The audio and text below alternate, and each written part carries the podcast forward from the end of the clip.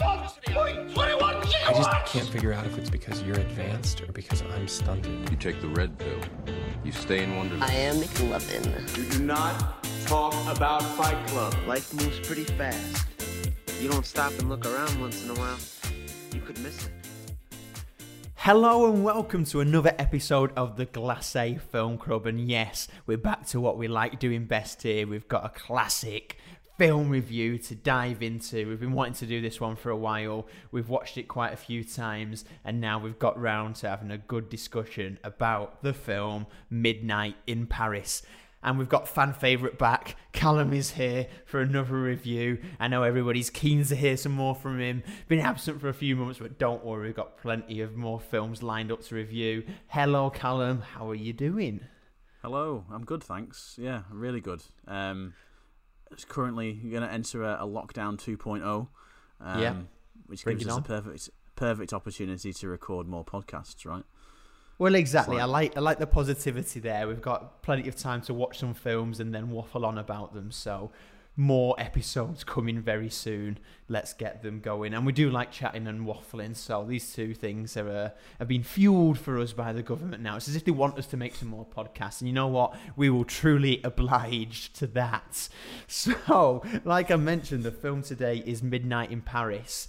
And I'm going to give a bit of a boring backstory about um, how I watched this film initially, because this was uh, recommended to me by Callum a few years ago, and it was one that was got brought up in conversation every time we spoke, and I was always answered uh, with "No, I've not watched it yet." Until the day I finally did watch it, and was very grateful for the recommendation and annoyed at myself for waiting for so long to watch it because it did deliver on what Callum said about it, which of course you'll hear very soon. So this is Midnight in Paris. Uh, we watched it again recently as we knew we wanted to chat about it, refresh the memory, and um, share all that joy that came from it. It was released in 2011, so nine years old, coming up to its decade now, starring Rachel McAdams and Owen Wilson. So that's a bit of an interesting bit of it. You've got these two big Hollywood actors, but the film isn't your kind of classic Hollywood type film. It goes and explores a load of different themes, which of course we will dive into. But Callum, you know, you've studied the overview of the plot a bit more than I, and you were the one who recommended it to me. So I'd love to um, let you take the stage now and give the listeners a quick overview of what Midnight in Paris is all about. Well, thank you very much. Um, yeah, so I did re- I did recommend it to Marcus. It was more. It was when we were basically when we were in the bar, and it had so many different themes in that we were studying at university. It was I felt like it was the film that characterized our final year of university, really, which is why I recommended it to you, really. Um, but I suppose the film it follows the journey of um, Owen Wilson's character, who's called uh, Jill Pender, and he's a writer, screenwriter from California. So he, it's alluded to that he works on some pretty big Hollywood films. And he visits Paris with his uh, fiancee Inez, played by Rachel uh, McAdams. Uh, Jill's writing a novel uh, about a man who works in a nostalgia shop. So essentially, the premise is they're shopping for their uh, presents for their wedding or something, and they're having one, one last little holiday before they get married. Um, but the film really is about Jill's relationship with literature, specifically uh, literature of the 1920s uh, and, uh, early 19th, 19th century as well. Um, the film's about nostalgia, um, but interestingly, it's about nostalgia that no nobody in the film's ever experienced. Um, it's about a fascination with the particular time period, notably Paris in the 1920s. Um, the film basically starts with Jill going to a, a Gil, sorry, going to a, a wine tasting event with his uh, fiance and um, her Republican uh, parents, who are just the worst. Um, they they hate Paris, they hate Europe, and they're very much uh, uh, American flag waving Americans, basically. Philistines. Yes, exactly, exactly. I knew I'd get to use that word in one of the uh, reviews. Um, yeah, so he, Gil he goes to a wine tasting event and then he goes out for a walk. And at midnight, a mysterious car pulls up and he, and then he, he gets into the car and he's transported back to the 1920s uh, in in Paris, and um, he goes to a party where um, notable writers and artists from that who lived in Paris during the 20s are there. So like Hemingway's there, F. Scott and Zelda Fitzgerald are there, Cole Porter. Um, Josephine Baker's there. He ends up meeting Picasso, Gertrude Stein, Salvador Dali, Man Ray, all these like surrealists and all these artists that were um, that were synonymous with with Paris as a city. Um, Pender, Gil Pender then meets um, a girl called Adriana, who longs to be back in the in the Belle Epoque. So essentially, Gil really, really wants to live in 1920s Paris, and then he meets another woman whilst he's in this 1920s dream, um, where she wants to go back to the Belle Epoque. Um, and really, the film is about pe- the relationship between different time periods and the idea that um, the past is something that we long for. We always look back at the past, and in this in this instance, it's about a past that nobody's ever experienced. It's a romanticized past. It's a it's a past that Gil has imagined in his in his mind, really. Um, and there's a great quote that he that he says towards the end of the film. He said, "That's what the present is. It's a little unsatisfying because life is unsatisfying." Um, and I think that sums up his his relationship with with with the with time periods in this in this film, really. So the film really is about relationships between different time periods. It's about nostalgia and it's about living, being deeply unsatisfied in the present in which you're living, and then wanting to return to a, a past that you never experienced. Um, Walter Benjamin describes it as uh, look, looking through the wrong end of a telescope when you look back at the past, which I think is um, such a great uh, analogy of of our relationship with the past. Which you know, I said at the start, like this film is all about what we were doing in our third year, and you know, it sounds like I've just read a like a university essay or something, but Absolutely. genuinely, um, really, really fascinating film about time and and uh, sort of nostalgia and history and melancholy and um, yeah, absolutely cracking. Yeah, and beautiful description there, kind of that sums it up very nicely. I was getting a little bit emotional just thinking about the, uh, the nostalgic elements there, and we'll get into that. But that's what kind of really uh, rang true with me because it hits home, and uh, I feel like I really connect with this film and those elements of nostalgia and uh, the past and all uh, those themes. But like I said, we'll chat about that in a bit more detail in a moment. What I love about the plot and story of this is just, it's a great premise. Just when you were describing mm. at the beginning there and saying the idea of this character, this American guy in Paris, goes to the same spot at midnight and then gets picked up in a car by all of his favourite writers and artists and musicians, and then he goes to these parties with them in the 20s, but he is in his 21st century life. Like when you told me that premise straight away, I was like, yes, this is a film I need to see on the premise alone. I think at first it sounds like it could be really tacky and just a premise based film um, alone. And it absolutely isn't. It has so much more to it than that. But I think just straight away on a very kind of top line level of this is it wins on that note. It's such a great idea, um, but it then opens doors to explore all these other themes and, like you said, ideas of nostalgia and modernity in the past. So that I think is fantastic. It's such a watchable film in that sense because it's got the excitement of what parties are going to go to. Oh, look at this famous person that he's met again, and Hemingway, and all those elements as well. And there's so many references in there. So I think for someone who loves literature and art, and especially of that era. It's a real kind of, you know, film for that person in the sense of it's just ticking the boxes of like, oh, there you go, there's a name, there's a name. And I feel like I connected to it on just that level alone. I think the array of the characters are great, and they also they go into they lead into those other themes. But what did you think? I know you've described the plot there, and also um, what happened. But what do you think about that idea? I just said that it had the kind of potential to be a bit tacky with it, but actually it does use it to explore the themes quite well. Do you th- do you agree with that? I think um, yeah, it's interesting you say the the word tacky really because like when you when you when you when a film's marketed as sort of like oh I'm going to go back in time you want you instantly Sure. sort of you think about like oh it's it's quite science fictiony um quite sort of may- maybe quite verbose in a way. But um well the thing that I love about this the reason why it works is because the film premise is about the human condition and their relationship with time. So it makes sense to have the premise of oh I'm going to travel back in time and look at what um what it could be like. Um because I mean that's what we do when, when we when we look back on our lives really. We we search the sort of the avenues of memory in our mind and try and sort of pick out the bits that really stand out to us. And the one thing that but I mean the the reason why it isn't tacky I mean it's not the only reason but like it won the best um original screenplay um, at loads of um, film festivals, which I think is quite um, telling of its um, of its grandeur, I suppose.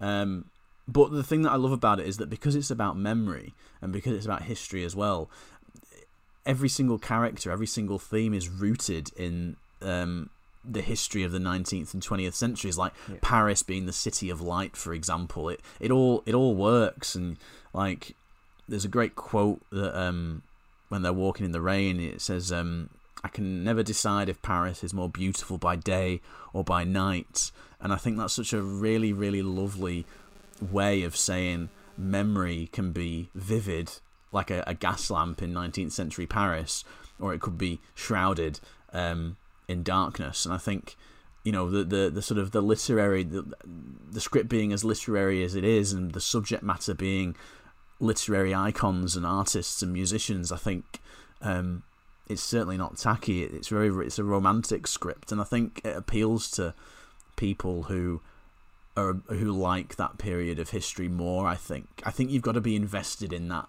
particular um, uh, wealth of literature to find it engaging. Because when he was going from like different bars and stuff, and it's oh that's Man Ray, oh that's Picasso, oh that's Salvador Dali, oh I've been been to an exhibition by that person, or I've read that at university. I, you know, it was it was very sort of. Um, I was getting quite excited when I was when when Yeah. new characters were introduced, and because it because it's about that relationship with time, I think it's necessary that there is a sense of playing with the sense of what time is. I mean, it's impossible to travel back in time, but because it's all about memory, it it, it, it, it it's kind of it makes sense because it, it's almost as if he's imagining what it what what could be what it could be like. Um, that's what Yeah, I that's what I really liked about it. Absolutely, and then what you said there is this is something that I've pondered both times I've watched it.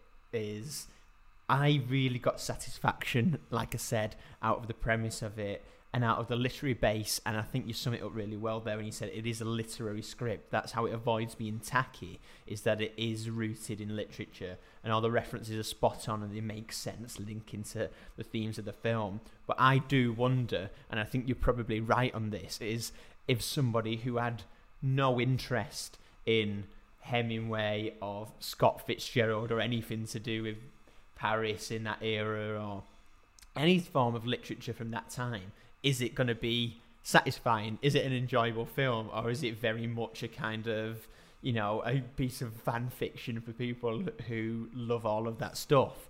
And I suspect if you were to show this film to somebody, like I said, who had no interest in that, it wouldn't quite have the impact that it does because the story and the premise is all based on the fact that he meets his heroes, who are these people that you need to know. And if it isn't, it like you said, it is just a film about oh, a guy going back in time to meet some people that you don't really know who they are. So, yes, I think it does have quite a niche audience in that, and it is a very much a, a Hollywood film for the person who wants to, you know, be a bit more arty and literary, which is which is exactly what we are. I feel, you know, we, Indeed, indeed, we love all the uh, pomp and that of a big a big production, but at the same time, we want people to know that we've read a book or two. So that's why it, it, it works for us. But um, just moving on to the characters and the acting as well. One thing I find interesting in this is that it's got Rachel McAdams and uh, Owen Wilson as the leads. Two actors who've starred in countless huge Hollywood films. And if you were to see them on a, a billboard or a poster for a film, you'd think that it would be something that is a bit soppy, a little bit, you know, big budget, but at the same time, your kind of classic Hollywood themes. And it is in a way, it's got the soppiness to it. It's got all the kind of usual aspects you'd expect in that kind of romance type rom com film. But it takes it in the direction, like you said, of the literary element. So it's kind of pulling these parts of what you'd expect to see in a usual kind of big Hollywood rom com, but applying them in other areas. And I think Owen Wilson's fantastic in it. Like he plays this kind of real boyish, naive character. And what that represents to me is that part of you that you're able to explore through art and literature and through nostalgia. Because, yes, even though in it, nostalgia is kind of painted in many ways as saying being a bit negative and it's you being lost in the past in a world that didn't exist, it's it's the the positive side of that. It's you allowing your childish uh, wonder to be entered into the world, which is a beautiful thing, and that is what we need more of, especially in the world we live in now. Is that it brings positivity and actually makes good things happen. And I think Owen Wilson is fantastic at capturing that. And I think it's a great bit of casting because he does play this almost dopey kind of character in other films in the sense that he he's part of cool things that happen in bigger blockbuster films, but he's still that bit bit nerdy type look. And I feel that fits perfectly for this. So for me, what I think is great about the characters in this is that it looks like it should be Hollywood off the bat, but it uses those to kind of subvert itself a little bit and explore those themes. What did you think of um, the characters and actors? Were there any standout ones Sorry. I know we could do a full episode on the characters alone because it goes through them all, but were there any kind of standout performances or certain characters that were put in it? I really like Hemingway's character. Yeah, Um, I was going to say that, but I Yeah. thought I'd hold back on it. Yeah, I really, really like Hemingway's character. It's just, um, it's he, he's. I mean, he references like uh, a movable feast, which was uh, Hemingway's uh, memoir, wasn't it? Um, yeah, yeah. And he, Which he is a great book if anyone's It not read that. It is fantastic indeed. Uh, you recommended that to me, yeah, Marcus. Yeah, I did, I did. I just wanted to get there in there so I could say that I counted and recommended something to you. um, but yeah, I, I love Hemingway's character. There's a great scene when they're in the cafe with F. Scott Fitzgerald, and um, he's uh, no, no, it's oh god, what does he say? It's um, no story is is is uh, is useless if the writing is pure and um, the emotion is uh, great under pressure or something like that, or grace under pressure. I think it is. He's, I think he, I think he says, but he's like he's captured Hemingway quite well, like this sort so of like good. So good. macho, alcoholic, but quite a, uh, a literary, literary, literary, literary emotion of, of his character is really good, and it's it's quite funny as well, which I think is quite interesting because It is. Yeah, it is funny. it's, it's really funny because like it's he's like he's almost playing a, a caricature of of Hemingway himself. He's like, right, I know who Hemingway is, so I'm gonna like take it the next step and go even more Hemingway than Hemingway was in the way he sits, his the way his hair falls across his his face, and the way he dresses. Um, yeah, really good. I liked Hemingway's character, but I also really liked Adrian's character, played by Marion Cotillard, I think is her name. Um, she's uh, equally as lost, I suppose, equally as romantic, um, and also longs to be in a, a time period that um, is not her present, basically. Um, I think it's uh, that thing you said about nostalgia is really interesting because it, it really does um, underpin all the characters in what they say and what they do. Um, there's the, the, there's loads of books about nostalgia, but I remember reading one at university called "The Future of Nostalgia." Um, read it for my dissertation, but what they were saying saying in there is that like it's a denial of the present, but at the same time it's okay. I'm I'm going to remember this in the future. How do I want to remember it? And it's about that romantic relationship with nostalgia, dreams, I suppose. It's about dreaming of of uh, of the past. Um, and what Mar- what Marion Cotillard's character um, is obsessed with is is the Belle Epoque, the um, sort of Paris with the lit by gas lamps and the sort of the cobbled streets of um, sort of romantic Paris. Um, yeah, her character is really good. I like it. Yeah. I love those two characters, especially Hemingway. And like you said, the intensity that the actor uh, captures. And I mean, Hemingway as a kind of character to portray is perfect because he has so many quotable lines from all the writing he's done in the past, which is really unique. Like you said, the intenseness of it, but Mm. is kind of beautiful and pure in so many ways, which is what I think they want this film to be. Is really cut to the heart of um, the highest end of literature from that time, which it is. It is so kind of uh, like you said, it's for people who love literature but want other people to know that they do. And Oh yeah, this is why absolutely, when you're watching it, you feel so satisfied being that person, but at the same time, you hate yourself because you, it's um, you feel like okay, it's, It's it's quite- like showing off in a way, isn't it? it's quite preposterous, really, isn't it? I mean, some of the, some of the, the some of the writing is um, it's outrageous. Like in term, It's very self-indulgent, isn't Oh, it? absolutely. But, That- but that's- that's self-indulgent for that's- the person who wants to self-indulge themselves in it as well. This is what Indeed. I'm saying is like this is why we love it because it very much plays into the areas that we love. But what I wanted to say as well is, you said that it's a bit strange they have all these uh, different characters and it's quite uh, comedic the fact that they have them all together and i think that is there definitely is comedy to it because these massive characters which exist they do collide a bit in history but obviously it wasn't every single person there as it is depicted in the film. But as these characters and their personalities smash off each other it adds that comedy because they're all massive caricatures of those historical figures. And that adds the comedy to it. And then you've just got gil Owen Wilson's character in the middle of this kind of like American guy who's just written a script. And he grounds everything because what I love about that is then it makes you feel you can really feel Gil's emotions in it because he is the now. So he is what Mm. you will always be. He is what the viewer is as they're watching it and what the viewer will always be. So the beginning of the film gives you that uh fluttery feeling of nostalgia and the past and the romanticism of Paris, and you're like, this is amazing. But then as you follow Gil's journey, you're like, I'm forever Gil, going through um, time and trying to be part of something that exists in the mind and the mind of others, but you're always just the person with the script running around going, Oh, these are just words I've written. Obviously, they're not as good as what's written in the past or what you've done, but will you have a look at it and trying to fit into something that doesn't exist? And the kind of physical embodiment of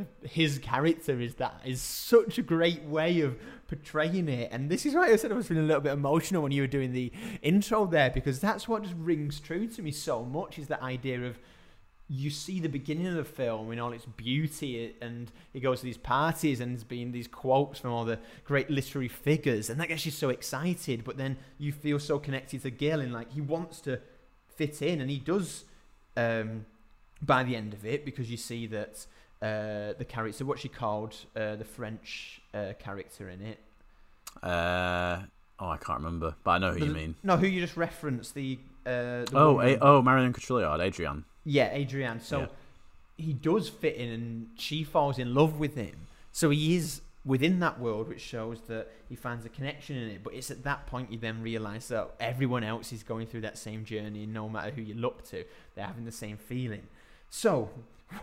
what I basically wanted to say was that kind of mismatch of characters at the beginning, you know, lends itself to the feeling of the romanticism it all and builds you up as the viewer to get those feelings that Gil has in Paris, but then really grounds it in that character. And that's why I think his character is so great, and especially the casting of Owen Wilson, is that it just normalizes everything. But that's exactly what it is. If he got caught up in it and escaped to that time in the film, and it was like, oh yeah, I became a writer and rewrote history, that wouldn't connect with the the uh, viewer as much because that would be too much fantasy, and that's where it really hits home. This film is it goes yes, be romantic, think of all these things, and explore arts and stuff like that. But remember that you are just always traveling along this curve, and you'll never actually be in the time that you dream of. And I think that's uh, It's quite a depressing uh, note, really, isn't it? It is. It is very much. But let, us pick up on that then, because um, we've talked about the characters there, and we've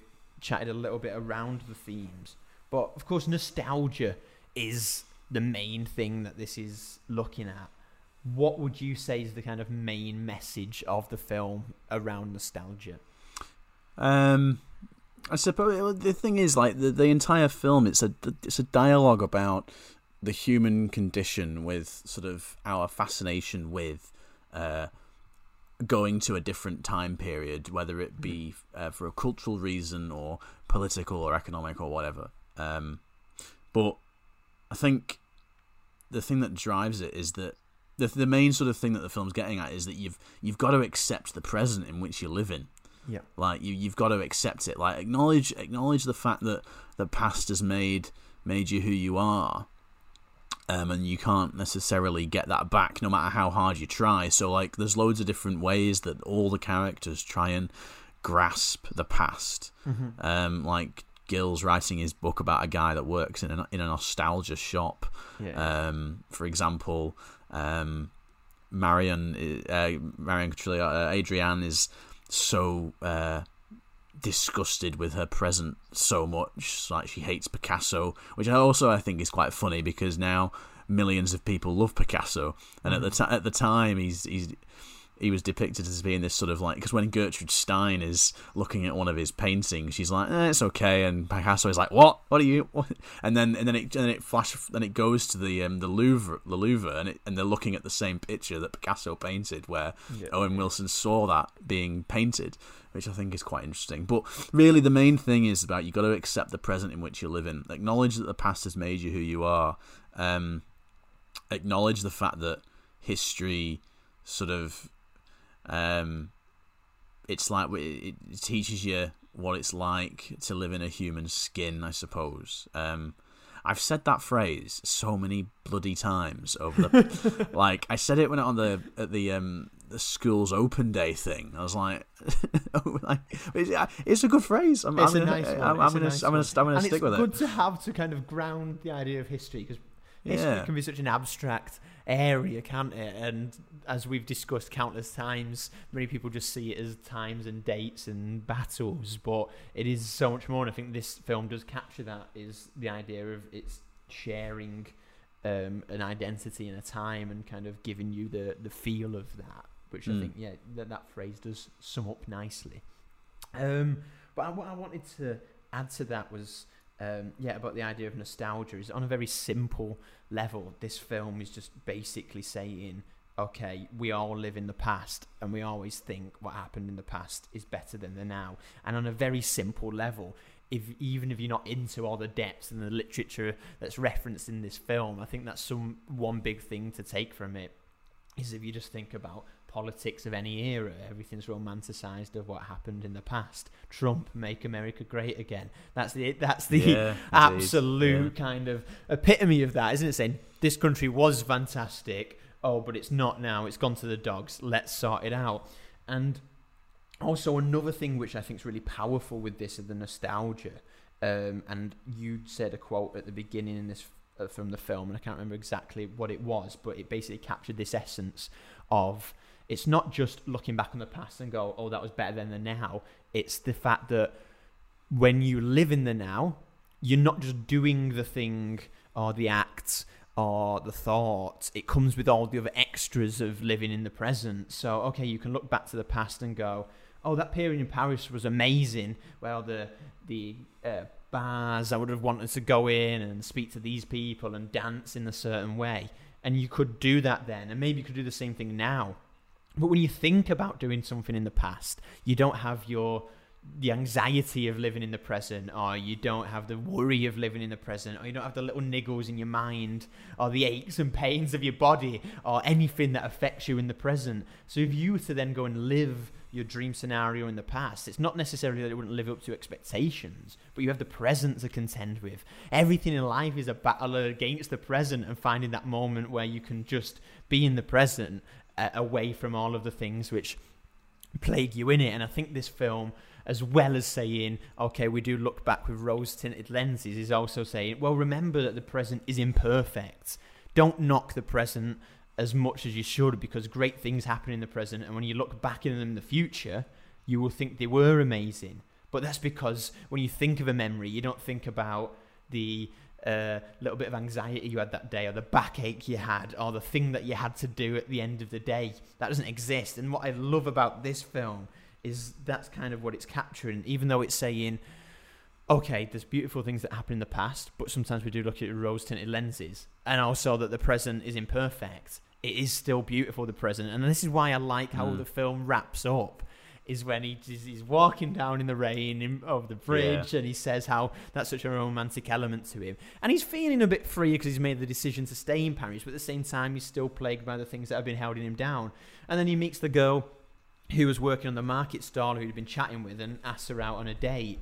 And that summary is it's kind of still an imperfect time in the present because he's still dealing with the things that he had to in the present, like his uh, marriage, which was uh, well, his um, fiance and the wedding and uh, all that stuff that was plaguing him. But it was saying, you know what, when you fully invest yourself in the present, all of the joys of a nostalgic past can actually be with you once you push those aside. So I think even though there's such a pessimistic message running in many elements, it rounds off beautifully by saying all of this together, all of this artistic stuff isn't pointless, but only when you embrace it fully in the present is when it actually adds joy to life. And for me, I think this is why the film rounds so nicely, is it gives you that, and you're like, yeah, I can, I can take that. Yeah, definitely. Um, I was listening to Ezra Furman earlier, and there's a great line from one of the songs where it goes, "The past is the past, but the present is nothing without it," um, which I think is is it sums it up quite nicely, Yeah, really. yeah, yeah, um, But like the, the the you notice the thing about the end about the rain. The rain is really really symbolic because so I love walking walking um, in Paris in the rain. It's almost as if he's being cleansed of of his experience that he's um, just gone through, basically. Acknowledging his experience, i.e., acknowledging his his present and his past, and the rain is washing him away, washing that away, and now he can go and off and start presumably a new life with um, this girl that he meets uh, when he's because he he overhears Cole Porter playing at Yeah, um, uh, like a sort of uh, a thrift store um, in Paris, which is again very very Parisian. Um, Yeah, yeah. You know, just sort of- stereotypically Parisian is that right? yeah, Yeah, absolutely, Paris, yeah. absolutely, absolutely, yeah. Um, but like, yeah, she, he he, meet, he meets her, and then the rain just washes away his his experience, um, which I think is quite symbolic in that respect. Yeah, I mean, Um, it's absolutely it's such a- it's such a- symbolism, isn't it? The film. It's a, it's a beautifully depressing film. I think it's it's you know it, it, is just delightful. It's delightfully um, it's delightfully bleak. Which But as I was saying, I, is, w- I um, don't. But I think yes, it is. I agree with that. It is delightfully bleak, but at the same time, I think it is rounded with Oh no, absolutely, not even, yeah, not yeah. even optimism, with a realism that basically says, well, look at these pragmatism. bleakness that yeah, pragmatism exactly. There, Yeah. There's a bleakness that comes with all of this, but there are ways to really embrace it and. Um, to find the true kind of beauty in all of it, which I think is fantastic. I think that's why why this film wins beyond just the premise of it because it hits home on so many other levels. Uh, I think that is fantastic. Anyway, we've we've hit home on so many levels here that we've uh, covered. What I want to do is start wrapping this up now. We've talked about the themes of nostalgia and the romanticism that is covered in it, um, and also talked about our favourite characters. But what are your favourite parts or parts in the film, and why do you think that works for you? Um, I really like the scene when he goes and meets Salvador Dali in the cafe. Um, and he sits down, and Salvador Dali is there, and Man Ray is there, and um, he, he's going, Dali, Dali, I am Dali. Um, and the, the re- they're referencing all the different um, pieces of artwork that they are yet to create, basically. Yeah. Um, and it's at that moment I think that, that Gil realizes that oh actually um, this is this is this this this experience is something that um, it is romantic and the, the the past is romanticized but I have to accept the present in which I'm living because then he after that scene he immediately goes um, and goes back to the Belle Epoque, and then he has his sort of epiphany. Um, he's Yeah. having a he's having a what's the line he says? I'm having a small thought. I'm having a thought, and it's a small one. Um, and then he goes like, yeah, the path, the present is unsatisfying, but that's because life is unsatisfying. Like, yes, yes. you know, and that's the line. yeah, and like it's there's that that's the sort of the linchpin for the film because you're you're right in saying that if if he'd gone back and lived in the company of Fitzgerald and and Hemingway and and like Josephine Baker and all these other sort of icons, um, it would have just been a bit uh, okay. He's gone back in time because he loves that time period. But Yeah. that moment when he's in the cafe with Dali, and obviously Dali is um, is a, sur- a surrealist painter anyway, and it, that it's that juxtaposition, like seeing seeing Dali and seeing what like knowing the paintings that he's he's created, um, and then juxtaposed with Gil having his epiphany that oh actually yeah the the present is unsatisfying. I think is is is the sort of the the, the key moment in, in the film that sort of brings it all together and grounds I it in the, right, yeah. the, the the pragmatism of of of life basically. Yeah, yeah. I Um, think you're right there. That's spot on, and because he finds himself in the unique position where his past becomes his present, and that's Yeah. how he hits the epiphany of realizing that the present is unsatisfactory and the present is imperfect, which at first seems like a real downer and a negative message, and the fact that, all right, well, no matter what, everything we do is going to be imperfect. But that is what frees him because he's in his time period. The present becomes a time period that he has fantasized all his life of being the best place to live, and realize, well, even the 1920s, which he thought was perfect, is actually imperfect because it's the present, because the present's imperfect, which allows him then to return to his actual present in the knowledge hmm. that yes, this is imperfect, but all of life is imperfect, and as long as you brace embrace the beauty of it, that's where you find the joy and the satisfaction in it, and that's when he sheds himself of all of the unnecessary things that he's built up in his life that have added to that dissatisfaction, and he becomes free and he becomes well. It is suggested that that's when he kind of goes on to have a, a happier life. So I think yes, that is the real. That's it's so clever that bit how it's done because you want him to fall in love with this girl in the 20s and then go to the 20s and live the life that he's banged on about but and you kind of think that's the satisfaction you'll get out of it. And when it happens when she goes oh no i want to live in the belle epoque and he's like has this realization you're like oh no this is not what i wanted to happen. But when he comes back and returns and he has after he's had that epiphany it's like yes exactly that is the point there that you said about the present being imperfect. What I want to add is just a favourite part of mine is that I like when, well, it's a collection, but the scenes when they're at Gertrude Stein's house and um, some of the others are there and uh, they're kind of chatting about his script because his script becomes the focal point of it there. They're talking about his writing style and uh, the critique in it. And I think that is where the main themes of the film are really played out. That's how he first meets uh, Adria- Adriana. That's what she calls. Yeah, yeah, yeah, yeah. It's terrible at remembering characters' names. Um, that's where he first meets her and the- develops that relationship. That's where his inner thoughts in the form of his scripts are explored verbally by Gertrude Stein, and also the uh, they talk about Hemingway and his kind of intense nature. So all of the stuff we've talked about there kind of gets uh, played out there. So I like that as a central point, just on a very mechanical level of I think that allows the film to kind of explore the themes that it wants to and, and brings it along. And actually, it's great to see those characters interacting with each other. So. We've talked a lot here, Callum, and I knew this would happen on uh, not doing one for quite a while. That we'd easily find ourselves getting carried away. So I'm going to rein us in uh, in true boring style as I do and try and keep us within the time limit and say we've discussed the themes and all the areas we wanted to. Let's get down to the nitty gritty of giving a summary of how we feel about the theme, about the film, and giving it a mark out of 10. Callum, please hit us with yours. Well, I mean, I'm obviously I'm, I'm giving it ten. Obviously, I, I I love I love this film so much, and it's not it's not even because it, the premise is about like pretty much everything I'm interested in. like, it's not just about that. I just think it's it's just a really well produced film as well. Like, Yeah. in terms of the sort of the way the, the way the camera moves. Um, around Paris. I mean, it's it's a very it's a it's a classic Woody Allen film. If you've ever seen Manhattan, um, it's quite it's very very similar.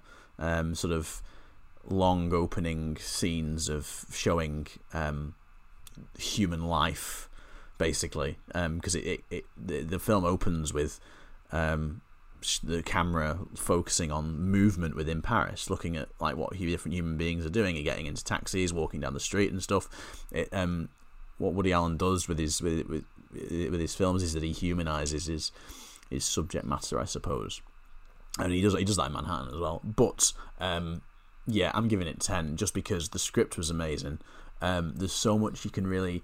It, it's a very reflective film as well. I think because um, mm-hmm. nostalgia is a very reflective thing. It makes you reflect on quite a lot of um, things and sort of reflect on your own present. I think um, it's a really really clever um, film and it, it, the subject matter is great as well. And like I said, it's not just because of all the subject matter is something that I'm passionate about in terms of like art and culture and stuff, but it is just a well produced film as well. Yeah. Just the way the camera works and things like that. So I'm I'm giving it ten. I think I think it's great. Fantastic. Thank you, Callum. I'm gonna give it nine um, because, like I said, I absolutely loved it. It really struck home with me and connected with me, like I said, with those ideas of uh, memory and nostalgia and made me think about things, but at the same time just hit me at the core of the idea that I think it portrays so well of what we discussed there of the present being imperfect and allowing yourself to accept that and learn from the past, but don't let your present be dictated by the past. And it also just gives you the feels and all the beautiful literature references and all the pieces of art and uh, literary people that it features in it. So I think that's beautiful just on the kind of visuals and uh, what it gives you there. The only reason I'm not giving it a 10 is I just feel it just takes one too many liberties in a few areas. I mean, I know it's taken a massive liberty in in the premise of the film, but I just think maybe just a bit too self-indulgent in areas, and I'd like to see a little bit more in the fact that the film's rounded in a great way, like I said, and I love how he then meets that girl on the bridge, but at first it just kind of didn't make all that much sense to me to that. I feel like there needs a little bit more on that relationship between her. Mm, that's a good point, actually. A bit like, yeah. okay, yeah, brilliant, meets her there, off you go. That almost feels like a naive decision that they've been criticising to say that, oh yeah, he's just going this romantic whim, um, and it doesn't make sense. So I just think few, maybe one too many liberties, but hey, amazing film, fantastic, and now just chatting about it. This doesn't always happen. I'm very excited to watch it again. I need to get it on because it just it does give you that. It's brilliant. So yes, Midnight in Paris, nine out of ten for me. And that that wraps up our review. I know we've been waiting a while to chat about that one, but I thoroughly enjoyed being able to splurge and say all the things that I wanted to about it, and I thoroughly enjoyed your take on it as well, Callum. So thank you very much for joining me and chatting about Midnight in Paris. I hope you've enjoyed it. Of course, yeah, absolutely. Um, well, I mean, we got we got to record more now that we're going into a lockdown 2.0. Um, well, exactly, exactly. And I'm sure yeah. there's plenty more films that we'll be able to rant and rave about. And this has also made me want to reignite the desire to go to Paris and we can go and record an episode of the podcast oh, in Paris and real yeah. fulfill the romanticism of midnight in Paris and discuss these themes of maybe of a glass of vino or two. So that, that, gonna, that that's taking a liberty. it is taking a liberty, but I'm gonna I'm to pin you down for that one when we can, Callum, and that would be a, very nice for the Glass A Film Club abroad. Yeah, absolutely. Yeah, that's that. Already, we're go, we're going global. Fantastic, fantastic. Well, thank you very much, Callum. Thank you everyone for listening. Like we said, we'll be recording plenty more of these soon. We'll have some new films that have just been released, but we'll also be going over a few classics as well. A nice bit of variety. But I thoroughly enjoyed it. It's been great to speak to you again, once again, Callum, and stay tuned for many more reviews and other conversations as part of the Glacé Film Club, which will be coming out very soon. Thank you very much, and we'll speak to you again very soon.